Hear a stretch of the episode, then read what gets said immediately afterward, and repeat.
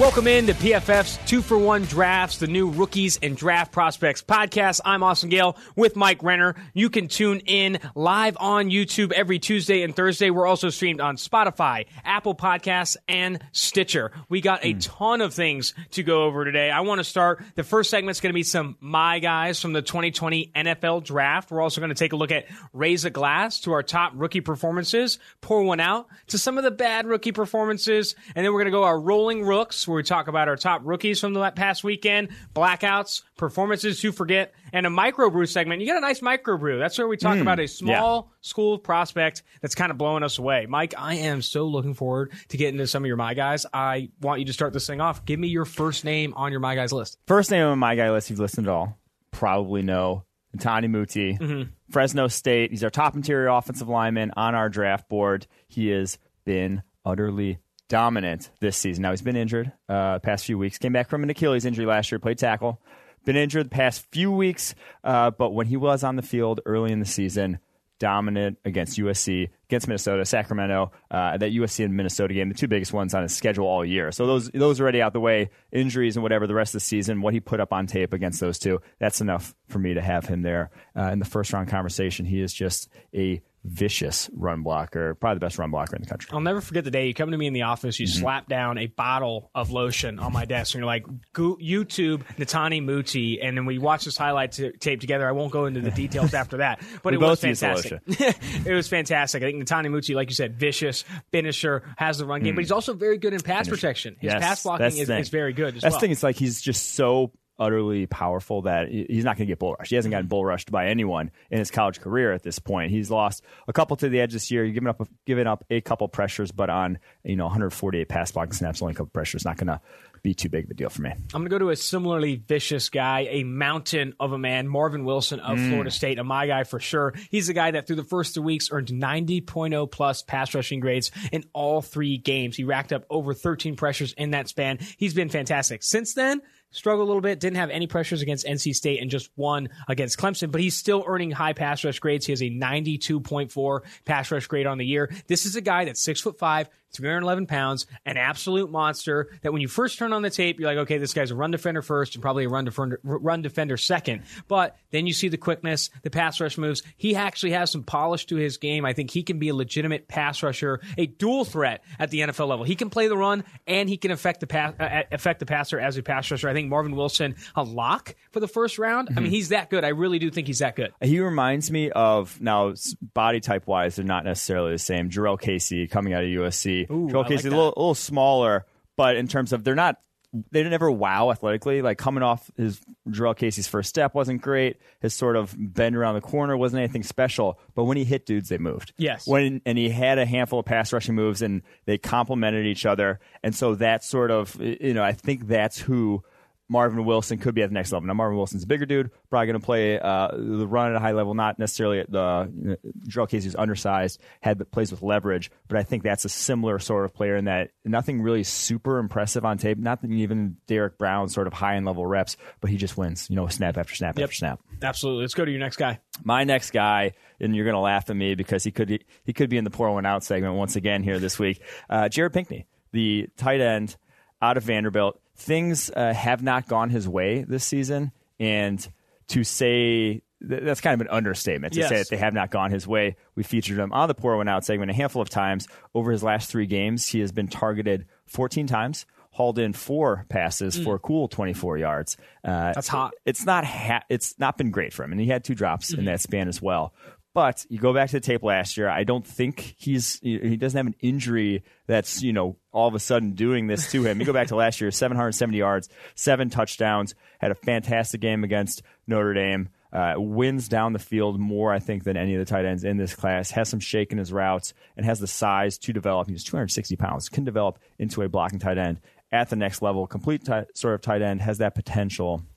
Uh, But yeah, it's not been good. Potential no production this year. I, Yes. I think it, it's it's been this past, before. The thing is, we've seen it though. Yes, we exactly. have seen it at some point. Is Exactly. the thing. I'm going to go ahead and take on my next guy here, Tyler Johnson, the wide receiver for Minnesota. Mm-hmm. He struggled with some drops here and there. Not great production, a little bit inconsistent is what I would say to start the year. But again, I still believe in this kid's ability to separate. I think his route running is fantastic. He earned an 83.4 receiving grade against Nebraska this past week. He has two games over 100 receiving yards, and the rest of the games under 80. I think. I think what's interesting with Tyler Johnson, I think the drops are a little bit of a concern. He had three drops against Illinois, four on the season. He needs to get rid of those. When I talked to him before the season, he said the number one thing I'm prioritizing is mm-hmm. the drops. He's struggled here and there. But I will say this, like I said, separation is king in today's NFL, and I think this is a guy that can separate at an elite level in the NFL, and I think he'll get the drops behind him. And I think even if he does drop passes at a higher rate in the NFL, he will make up for it with his ability to create separation and gain yards that way. Yeah, twelve percent career drop rate. Tyler Johnson. It's not good. I mean, that's on in the NFL. That would be probably bottom uh, ten to fifteen percent Yep. of among NFL wide receivers. So not good. But I think a lot of if you go back to the tape and watch a lot of them, he's tr- he tracks the ball well and he has nice catches down the field in terms of tracking the ball. A lot of concentration drops. Mm-hmm. Yes. you know, you know some some guys just have those, and maybe you're going to have to live with it. But it's not like he can't make those contested catches. Not like he can't, uh, you know, track the ball It's down not- the field. It- it- it's it- not like he's completely lost, like someone like a Noah uh, Mike. Williams, or yeah, even a No, who no we'll get to- ball We'll skills. get to later. Yeah, Yeah, no Fant's ball skills. Legitimately, he was dropping passes because he wasn't sure where the ball was coming from, and it was like six inches from his face. Mm-hmm. Yes. And I think with Tyler Johnson, it's the concentration drops, and I think Very much so. differentiating those two is so important because he still catches the ball with his hands, he still tracks the ball. Mm-hmm. He'll, well. he'll be like an Amari Cooper Yes. at the next level in terms of like he, he'll get open. He'll have games where he dominates, Mm-hmm. but then he'll also have games where it's like, damn, why did he just drop four passes? And Exactly. you didn't know. And it's happened. those concentration drops. So I feel like it's a little maybe too much confidence, looking to run before you catch the ball, those kind of things. But that is my guy. I like Tyler Johnson a lot. I think he's going to create a ton of separation at the next level. I can't hate on that. I'll go to my next guy, and I'm curiously all my guys are along the line of scrimmage here on the offensive side of the ball. Josh Jones. You like to get it done in the trenches. the tackle from Houston. I'm buying in wholesale on this guy. I think he is a legit uh, tackle prospect. I mean, he has the number one pass blocking grade in the country for us now. Uh, could have been in our raise the glass segment that we're going to do a little later because he had another cool 89.9 grade this past week against Cincinnati. Uh, he's just dominating. I mean, whether it's run blocking and pass blocking, the only tackle in the nation with over 90 in both of those regards. Uh, he has all the tools to be uh, tackle at the next level. Now his pass set's a little uh, iffy. It's kind of like he, might not happen for him right out the gate in the NFL because he needs to be completely rework his feet. He's basically just walking backwards out of stance to get to people, which not going to fly. The Yeah. NFL love you got you got you got to explode out of your stance. Uh, you got to it's got to look it's got to look a little cleaner than his does. Uh, so I do think there's some flaws on tape, but in terms of physical ability, it's all there for him. He's top 50 player on our draft board here. There you go. And t- talk to me more about that from a player va- valuation standpoint. You see a guy that is having the success that Josh, Josh Jones is, but needs to be cleaned up technically at the NFL level. Is that something that you know you can take in It's, stride? I think it's kind of one of those things where it's if a guy is getting it done with a way that might not be conventional, once he is taught the conventional way, you feel like it's going to be able to even take it to the next level. And, and the thing I love about him more is his hands. He's so, uh, you know, as bad as his feet look, he's so good with his hands in terms of using, you know, flashing his hands, switching up his uh, his punch, and using his hands independently, which a lot of tackles at the college level just don't know how to do. They just they're flailing, you know, every snap after snap, and he's actually uh, has a plan with his hands. for my last my guy here, I have a two for one, two for one drafts. I got drafts. Mi- Mi- Michael Pittman Jr. and Justin Jefferson, two guys I liked going into this year, two receivers. Mm-hmm. The Justin Jefferson receiver for LSU and Michael Pittman Jr. receiver for USC. Similar body types a little bit. Justin Je- Jefferson is six foot three, a little bit thinner than what Michael Pittman is. Michael Pittman six foot four, two hundred twenty. These are guys that have a little bit bigger size, but more suddenness than maybe you'd expect from their size. I think both of these guys have had great great production to start the year. Michael Pittman Jr. has really good hands, great in contested catch situations, can win his routes with physicality. He also can win with a little bit of shake. Only three drops in his career for Michael Pittman Jr. And with Justin Jefferson, guy only has one drop this year, and uh, he did have six drops in 2018, but one drop this year, improving in that regard. He is dominating with Joe Burrow. He's a guy though.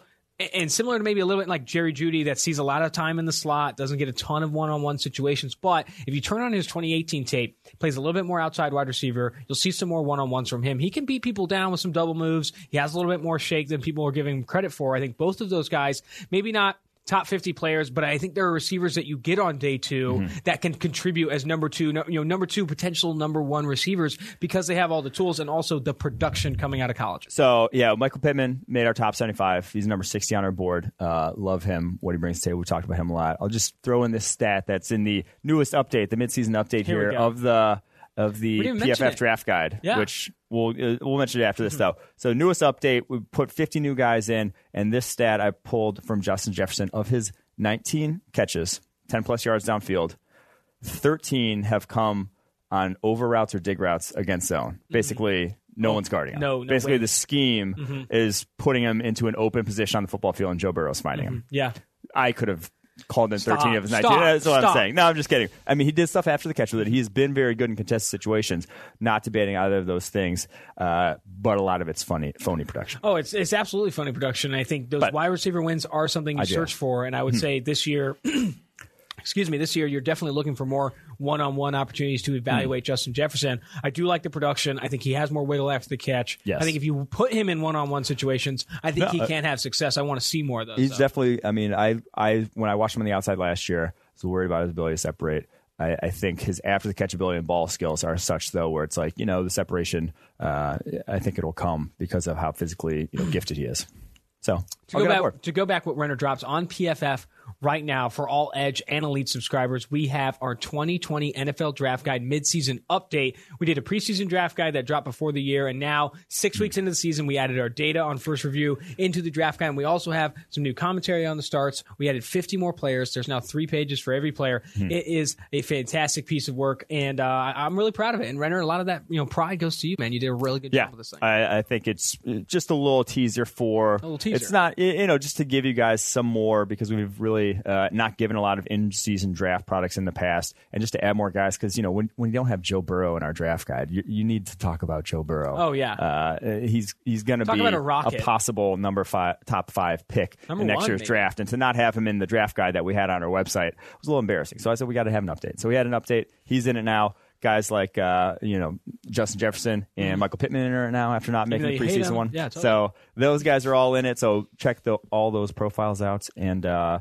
it's just a teaser. Like I said, it's not the real thing. That'll come out. Mm-hmm. You're good for a teaser now and then for sure. Mm-hmm. Um, all Edge and Elite subscribers have access to that now, but if you don't aren't an Edge or Elite subscriber, nine dollars and ninety nine cents you can get Edge monthly and download your copy. You can bail after that. I don't care. Just grab a piece of this thing. It's five hundred and want it. pages long. It's a lot of pages. Big board, three page profiles, a ton of uh, statistics and all that stuff. Commentary from Renner and myself. It is fantastic. Let's move forward though to our raise a glass segment where we raise a glass to some of our top prospect performances, prospects that are in that 2020 NFL draft guide. Uh, let's start with Joe Burrow, the Rocket. I'm calling him Joe above average Burrow. Or no, no, no. I wanted above average Joe. Sorry. Above I, I- average Joe? above- instead of Ooh. average Joe, above average Joe. I, I like, above that. average Joe. Uh, someone said Joe Jugular.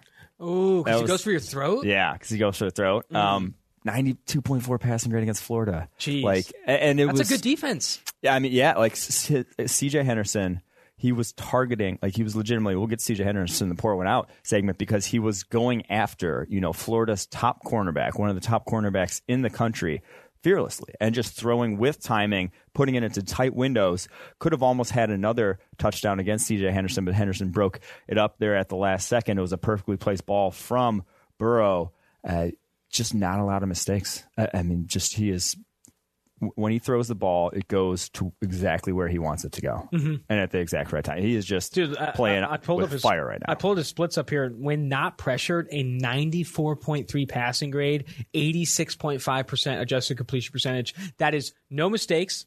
And also putting the ball, uh, being aggressive when you do have those clean pockets, pushing the ball downfield, Yes. getting those big time throws, and making plays. Even when he was though pressure this past week, he goes three of three, 47 yards and a touchdown on his pressure dropbacks. Wow. I mean, on the year, under pressure, four, 64 dropbacks, 45 attempts, 32 completions, seven touchdowns, no picks. When you're not throwing picks Yeah. under pressure, I mean, it- it- he, the dude has taken. Can we speak to this? The dude has taken an otherworldly step forward this year. Because this isn't a guy that like came out of the you know nowhere transfer portal and, and now he's here. It's a guy that played last year a good amount of snaps and now coming in this year has Yeah. so- shown so much improvement. If you had to guess right now, not guess, but what in, in your opinion, what you know, what really has attributed to that improvement for him? I mean, there's some of it is you know changing up the scheme, and uh, they brought in uh, the pass game coordinator from I can't the name's eluding me off the top of my head. That's obviously going to be some of it, but I think a, a, there's also just mastery of the offense. He has taken that to the next level this season. Was very quick to.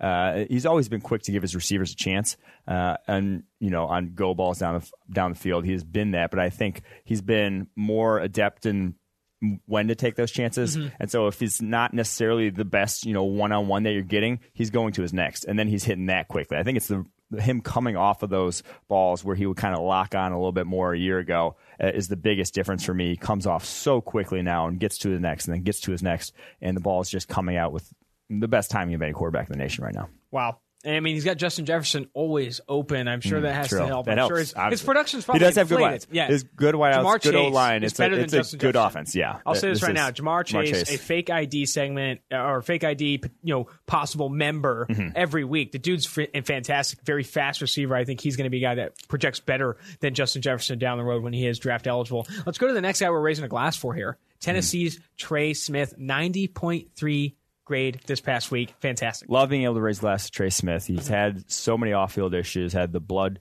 clots in his lungs, didn't get to practice all off season. So when he shows up, you know, and starts week one when they finally clear him, uh, dude hadn't really practiced. So it wasn't great. It wasn't great out the gate, but I think everyone saw the natural athleticism, the natural power that he has uh, along the offensive line. And finally, this past week, 90.3 grade against Mississippi State, highest graded game of his career. Love that he's locked in at guard now. Uh, early in his career, they were playing him all over the place. I was freshman year at Tennessee. They moved him to left tackle, and I never really uh, was sold on him being uh, a great tackle prospect, but I think at guard he's settled in and starting to starting to live up to you know that that potential that he always had. I mean, looking at his splits at left tackle in 2018, he had a 59.9 pass blocking grade across 417 snaps at left tackle. This year, he's improved that pass blocking, blocking grade in significantly, playing left guard almost exclusive, or literally exclusively. He also has a 79.0 run blocking grade. Put him in a phone booth and let him just feast. No, after that week one game, he's really looked like a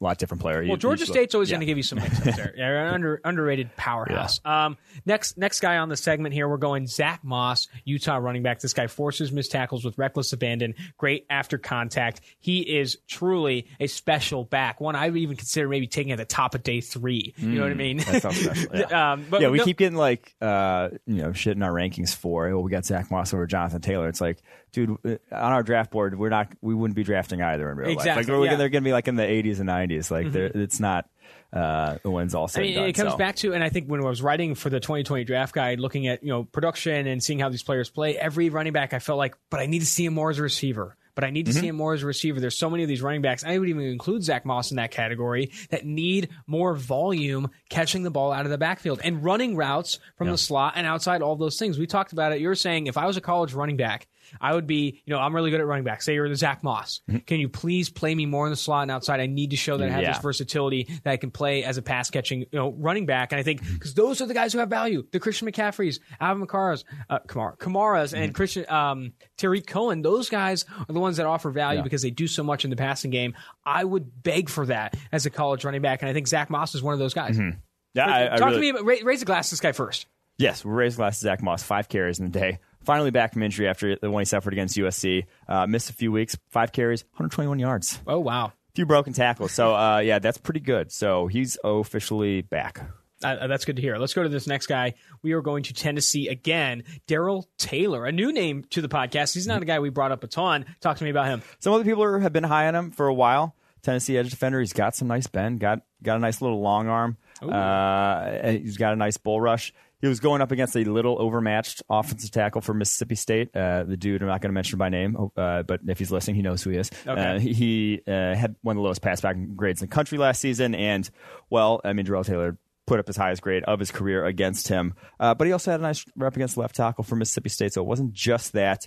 Uh, but he has he has a nice bull rush, uh, has some nice bend. His get off little, leaves a little something to be desired, but uh, I, I liked him more than I thought I would considering his grading, uh, has graded out in the mid 70s each of the last uh, two seasons as a pass rusher. Uh, never really cracked that, you know, 80 or even, you know, elite threshold before this. Is at 81.5 right now. And I actually liked him a little more than I thought I would for even that.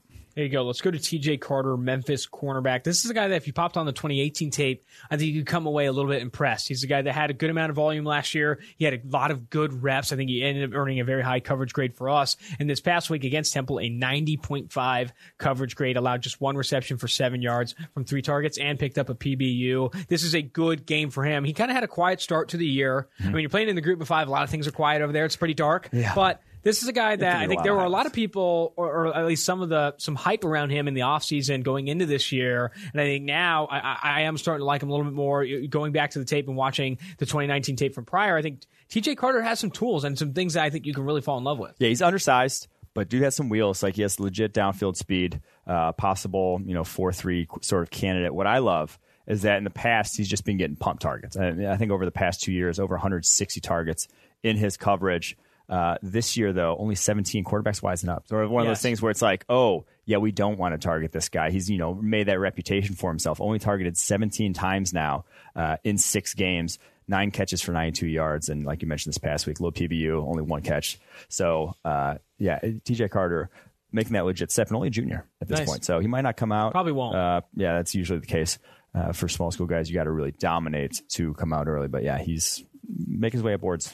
Staying in the group of five here, let's talk John Hightower, wide receiver at Boise State. This guy's coming off his best single game grade of the year at 74.8 overall grade, hauled in seven of 10 targets for 141 yards and two touchdowns. This is a guy that in 2018 was highly graded across a lot of filters. I'll say that because mm-hmm. I was mm-hmm. looking at different things of, you know, receiving grade on targets of 10 plus yards, receiving grade versus press, and these different filters to see kind of you know different skill sets and watch different film because when you can with PFF systems you can watch those plays. Like I want to see all of John Hightower's plays against press. I want to see all of his mm-hmm. targets of ten plus yards against Power Five competition. All of his third down targets. You can filter and watch that film in bits like that. And I was doing that with John Hightower, and constantly his name was coming up top of the list in 2018. Had a little bit of a slow start to start the year.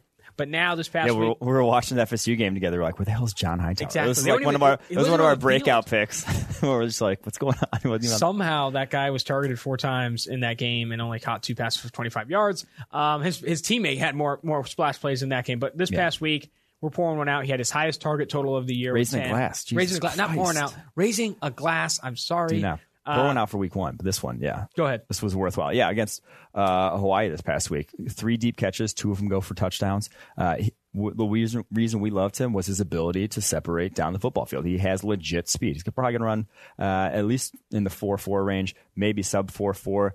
Uh, good friend of the podcast, Dane Brugler, actually put him in a put had an article that came out earlier this week, or actually, I guess it was probably last week because earlier this week would be uh, there's only been one day in the week. Maybe it was yesterday. I don't know. Dude, it came right? out. Are you all right?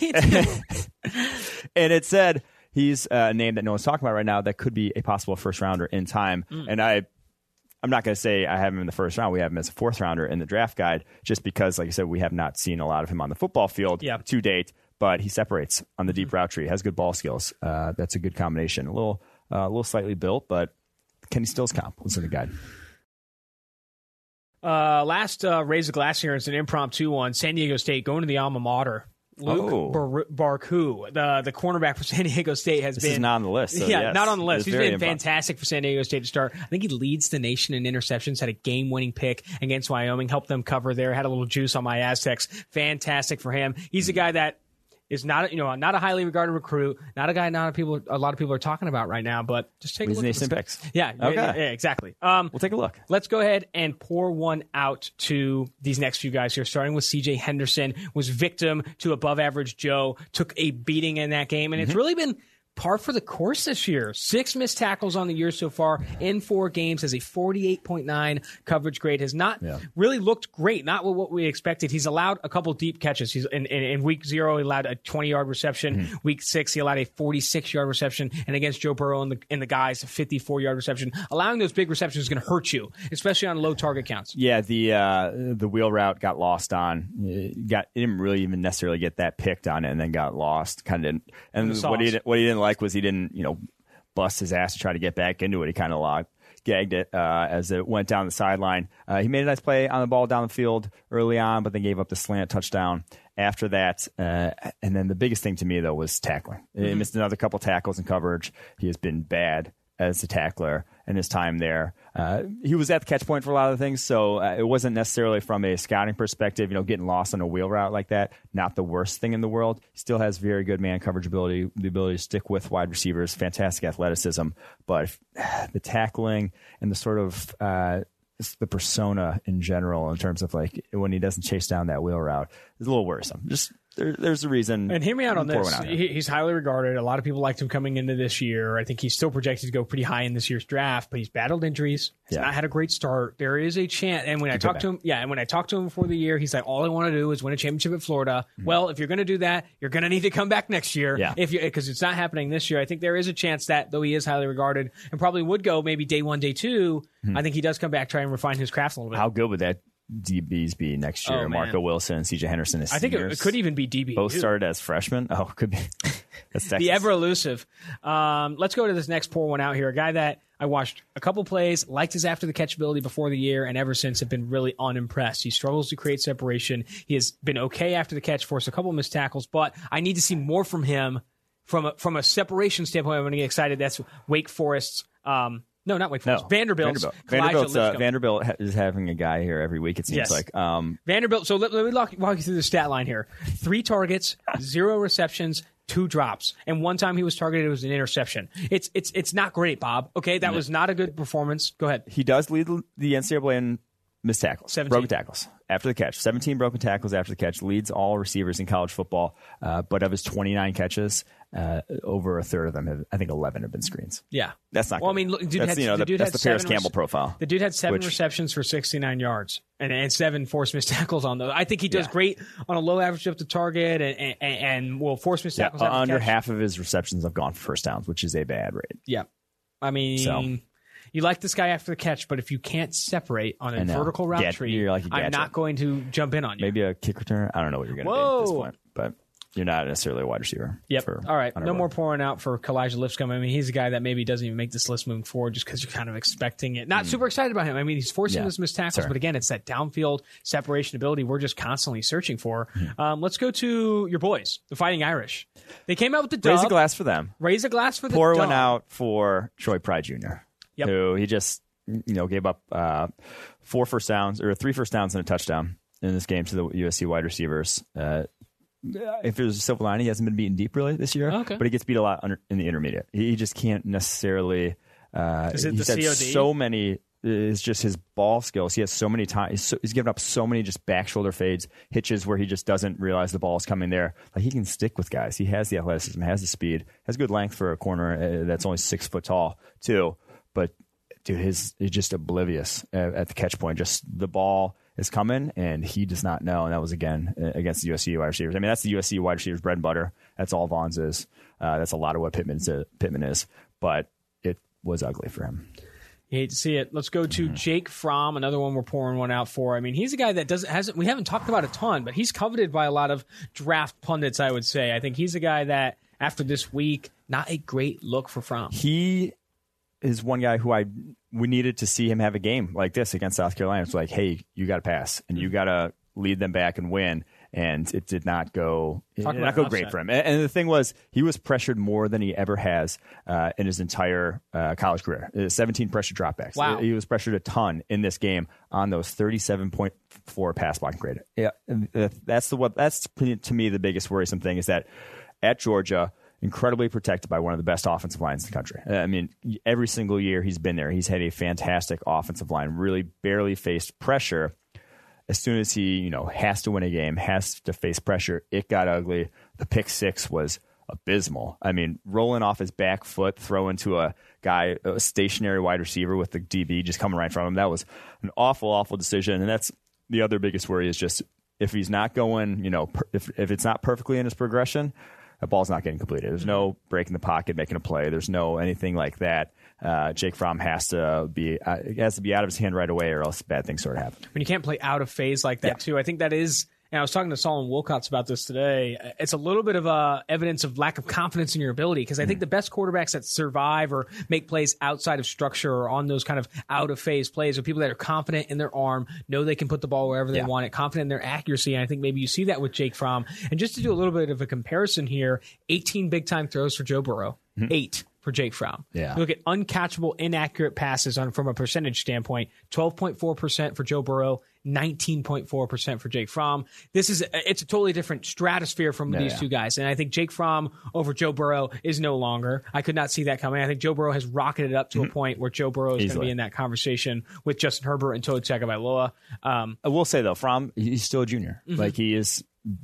Joe Burrow is two years, you know, older than him in terms of his Wiser. uh, Like he is a redshirt senior. Joe, Jake Fromm is a true junior. He doesn't have to come out this year. He can come back and try to win a national championship with the Georgia Bulldogs next year, and he can make a leap like Joe Burrow did. I don't know. We'll see. true, But, true. You can't rule out a leap. but it has not. Uh, that game was a lot of the things you worry about with Fromm sort of came to fruition there. And while he did have three picks, we only had him with two, t- one turnover where they play on the day. Was that you know that really bad pick six? He had obviously the one that was dropped and then picked in overtime. Uh, not his fault, but it was just the sort of the inaccuracy throughout the game. The not being able to create was it was very evident. From what you've seen from Fromm, you know, what do you think it makes sense for him to come back from the, at this point? He's got a 90.0 pl- passing grade. I mean, he, he's played well, but are there things you want him to improve on before going to the next level? If you're talking to him as, you know, like, hey, man, I think you should come back, there's ways for you to improve. Or do you think he's done enough to kind of enter the conversation, be a first round pick? I think he could be a first round pick if he, you know, finishes out the season with what we've seen from him. I think he would still probably very likely be a first round pick because he fits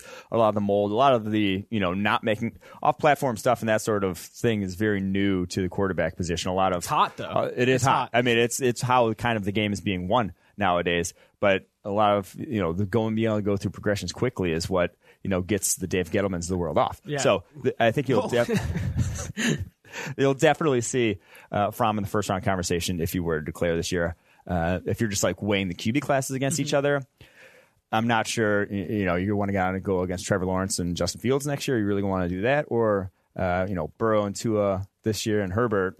It's kind of pick your poison. I'm not sure he's going to be at the top of either of those groups. Fair, totally fair. And I think, you know, you look at the game on Monday night, Aaron Rodgers, he doesn't win that game if he just goes through his progressions. It's that off platform, out of structure stuff, being able to put the ball wherever he wants. That dime to Allen Lazard. I mean, come on. I mean, Yeah. that's stuff that you're not seeing from Fromm yet. And you want to see that stuff if you're going to project him to be a top five pick in an NFL draft. Mm-hmm. Well, I mean, like, not a lot of people are going to make that throw, but True. true. No, no, no. I'm saying, I'm. No, saying know. similar from an out I'm of kidding. structure standpoint. yeah.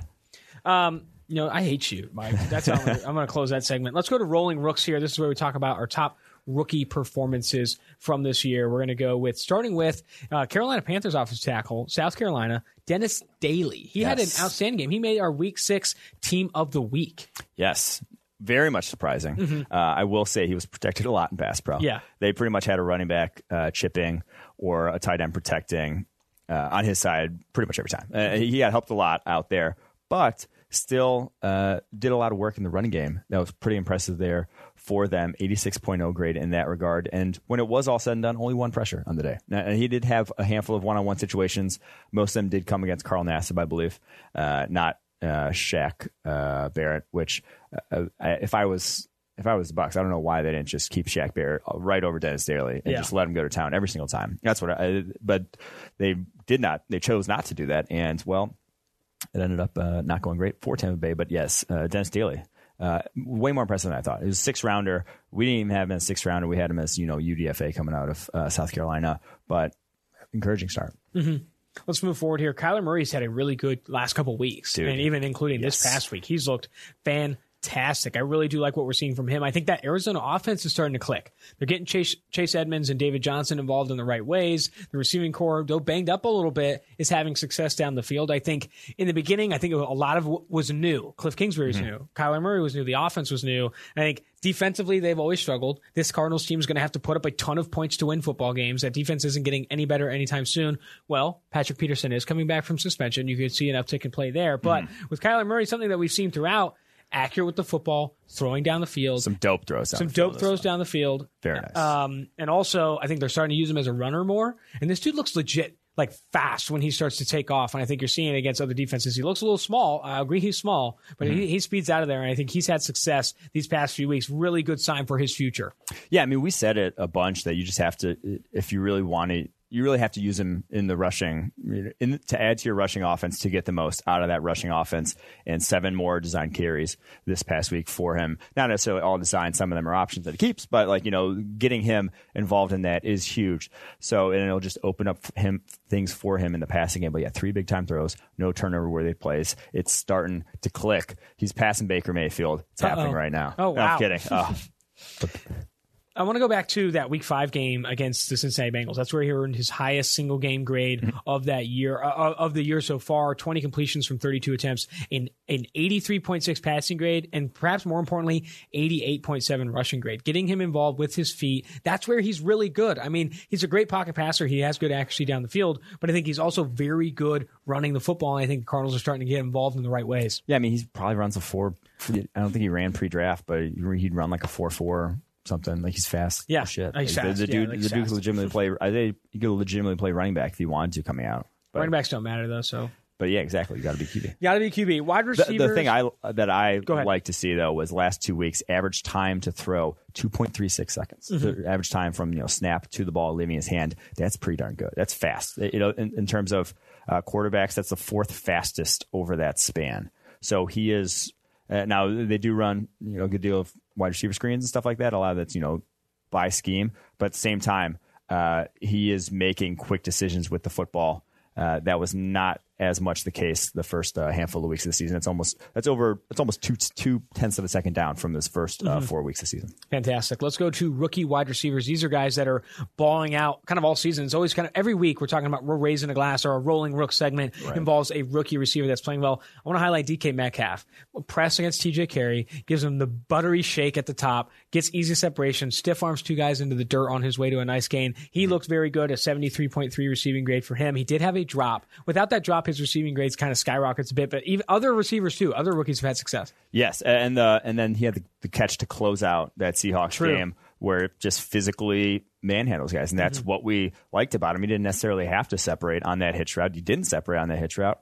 Still gets the first down because he is, uh, you know, 6'3", 230 Yeah. and runs a four three three. Like he, he's a big ass dude with great ball skills. Uh, there's there's a reason he was the number one receiver on our draft board. I think he's just hit the ground running for the Seahawks. McLaurin though, Oh, man. looks legit once again. Uh, you know the little uh, How did this guy fall as far as he did? was that circus route that he ran uh, Yeah. was just beautiful again. Felt like I had tickets to the circus. Fantastic. the quarterback felt like he did.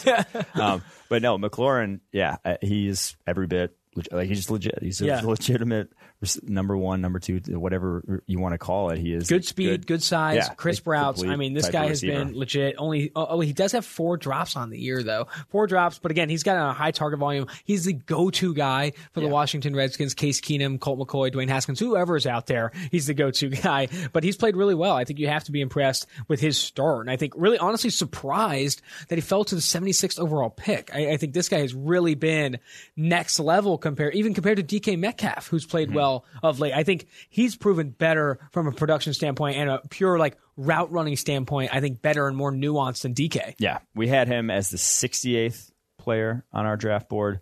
That was something like the eighth wide receiver. Uh, I'm still salty that we didn't put him above N'Keal Harry. I wish we would have, but that wasn't my call. Um, so, Oh. uh, I, but I mean, like he's uh, playing 68th too. I mean, he looks like it, he should have been drafted. Mm-hmm. A bigger, top 10, a, a more 15 in this positive way to look at that though is, is a lot of people were hyping up Parris Campbell, but I think Terry McLaurin was better than Parris Campbell, and we're We seeing very that much already. felt that. Yeah, Parris Campbell 96th on our board. Exactly. Well, when you look at Parris Campbell, he's a guy that didn't win on a vertical route tree. A lot of his production was inflated on these shallow crosses and yards after the catch. Terry McLaurin can win down the field, and you sometimes see that hidden in Ohio State system because they don't do a ton of that, and I think they get people involved open underneath. But he's really excelled, and I I think he is projecting very well for the future. A, dyn- a dynasty buy. I don't. He's probably already. Buy. I don't even know. I don't play dynasty football, but the dude has over five targets in every game. He's looking like a very legitimate piece of this just offense. dropping the Just dynasty dynasty advice. well, if you guys play dynasty football, unlike me, Terry McLaurin's your guy. Yeah. Parris Campbell though, 10 catches for 62 yards this year. Oh, that's fire. 6.2 yards per reception is A dot is negative five, or what are we talking?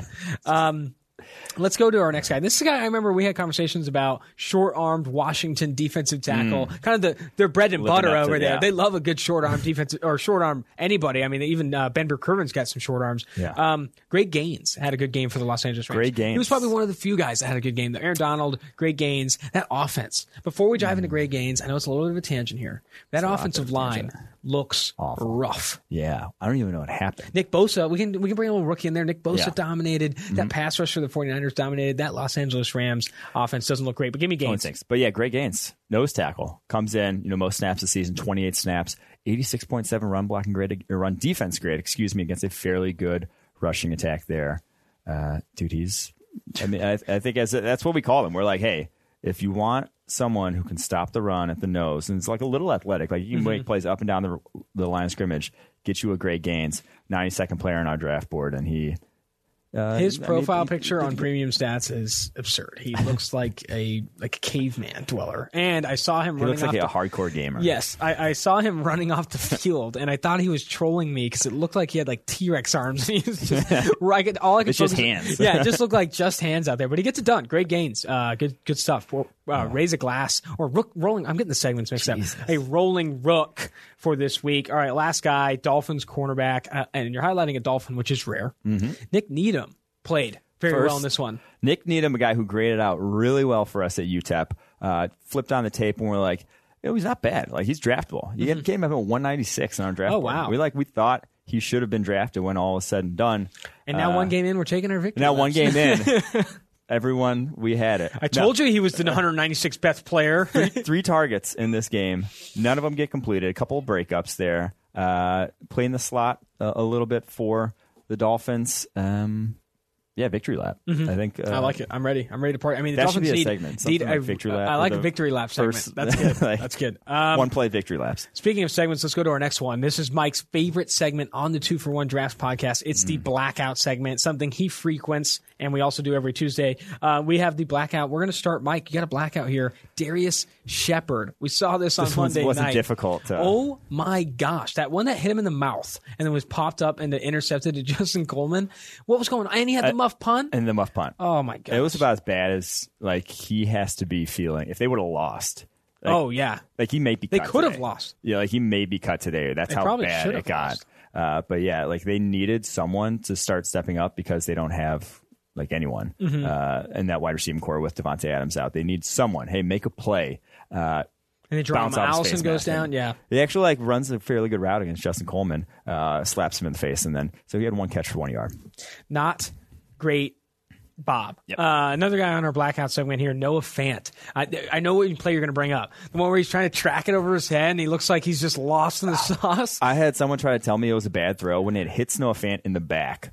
Uh, oh, man. when But- like any anyone with anyone who's ever played football before literally turns around and catches it in their chest. Mm-hmm. Uh, Noah Fant has his like hands outstretched and it hits him in the back. If you haven't seen the play, go watch the play. Yeah. it was a it wasn't a great throw, but it was more than good enough to be catchable. And Noah Fant just like apparently may have lost it in the sun.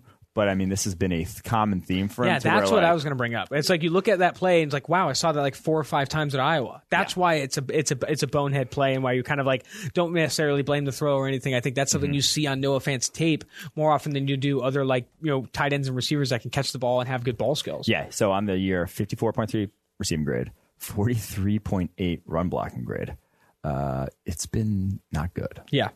All right, I'm going to add a blackout segment here. It's a guy that we've been constantly praising on the podcast, but it's uh, Gardner Minshew, dude. Gardner Minshew had a really tough game. Three turnover worthy plays.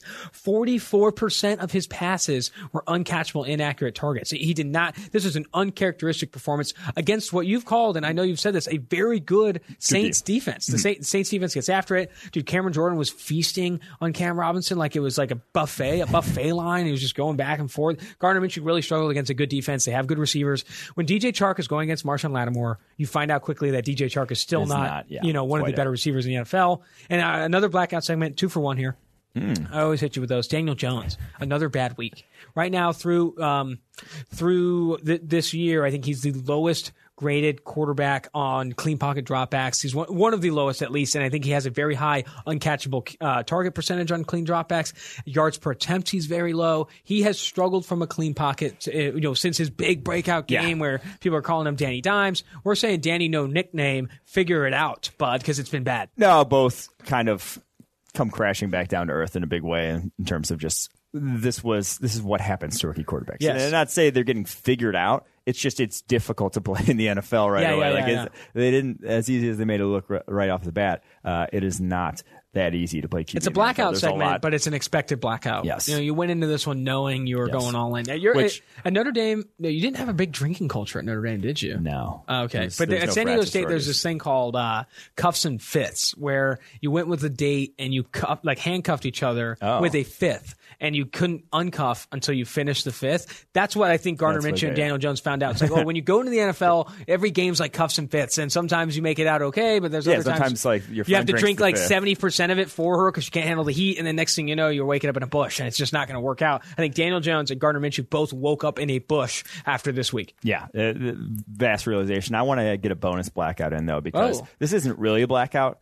Uh, he really shouldn't be. Nate Davis, the guard for the Tennessee Titans, he really shouldn't even be on this list. He didn't mean to black out. He's been like getting force chugged Mm-hmm. Oh, uh, yes. with the Tennessee Titans this year because he was not ready to play in the NFL. Like we said Mm-hmm. That we, like, we liked right? him coming out of Charlotte, but he was not ready to play in the NFL. Like he, his pass set, like his ass was on the ground in his pass sets. Like he like Oh. just- Oh, that's right. He has, like, the frog guy- stance. like, That's he- right. He just had to redo everything. Like Yeah. there was no technique to his game whatsoever. The but a great athlete. Like it, it's it was uh, just like you need to coach him up so much. Mm-hmm. Uh, been thrown to the wolves these past few weeks. Uh, Twenty eight point one grade uh, overall now in the season. Just but it's it's again Just it's getting not him. leapfrogged onto the Yeah. quarterback. I forgot about that stance. That's funny. Four four pressures, two sacks this past week. We were going to close out the podcast, a little micro brew segment. Uh, and Mike texted me This this, is morning, and I, I was already ready to rock and roll with this podcast without micro brew. He sends me this name, Dom Peterson of Nevada. I haven't had a chance to watch him. Mike said, You have to watch this guy. I need you to go all in on this micro brew, top to bottom, chug it down. I I'm gonna go on a limb here. This guy will be drafted within the first three rounds of the NFL draft Stop. at some point. Really? That aggressive? Dom Peterson, Nevada. Well, he's an edge defender for them, but he is six foot, three hundred pounds. um, so he's the craziest looking edge defender you've ever seen. Um, this past week, nine pressures against San Jose State, and they don't even really rush him enough. Like he can't, he contain rushes most snaps there because they just do a three man front. Uh, goes out and contain rushes as a three hundred pounder, but he has some legit quicks, some legit. He he threw a spin against San Jose State tackle. Guard picks him up and he bull rushes the guard back into the quarterback. Uh, this dude has some freaky movement skills for a six foot, 300 pounder, uh, only a redshirt sophomore. So, I mean, like, he's not a prospect this year.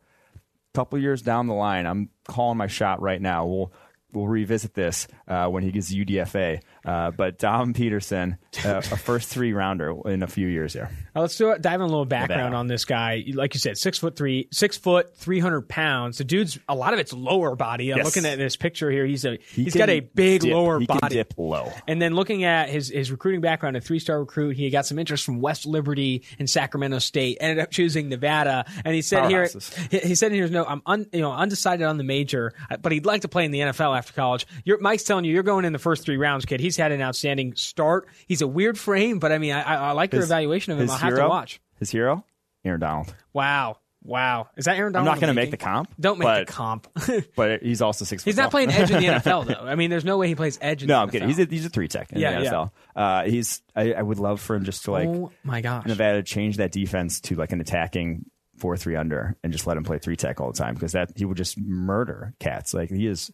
He is very. This guy's very good. You go watch the tape. After Dude, this. this guy talk about a beer belly candidate. The dude is fat, so fat. I'm interested to know what his like NFL frame. Body will be. habitus There's no yeah. way they like bring him in. Like, yeah, you, you're going to stick at six foot three hundred. We really like that uh, squatty body frame. he's a dude. Uh, well, that's going to do That's it for the uh, the two for one drafts. That was a fantastic, and thank you for that, Mike. Um, remember, you can tune in to two for one drafts live on YouTube every Tuesday and Thursday. We're also on Spotify, Apple Podcasts, and Stitcher. But that's going to do for do it for us. Make sure to tune in on Thursday for two for one drafts.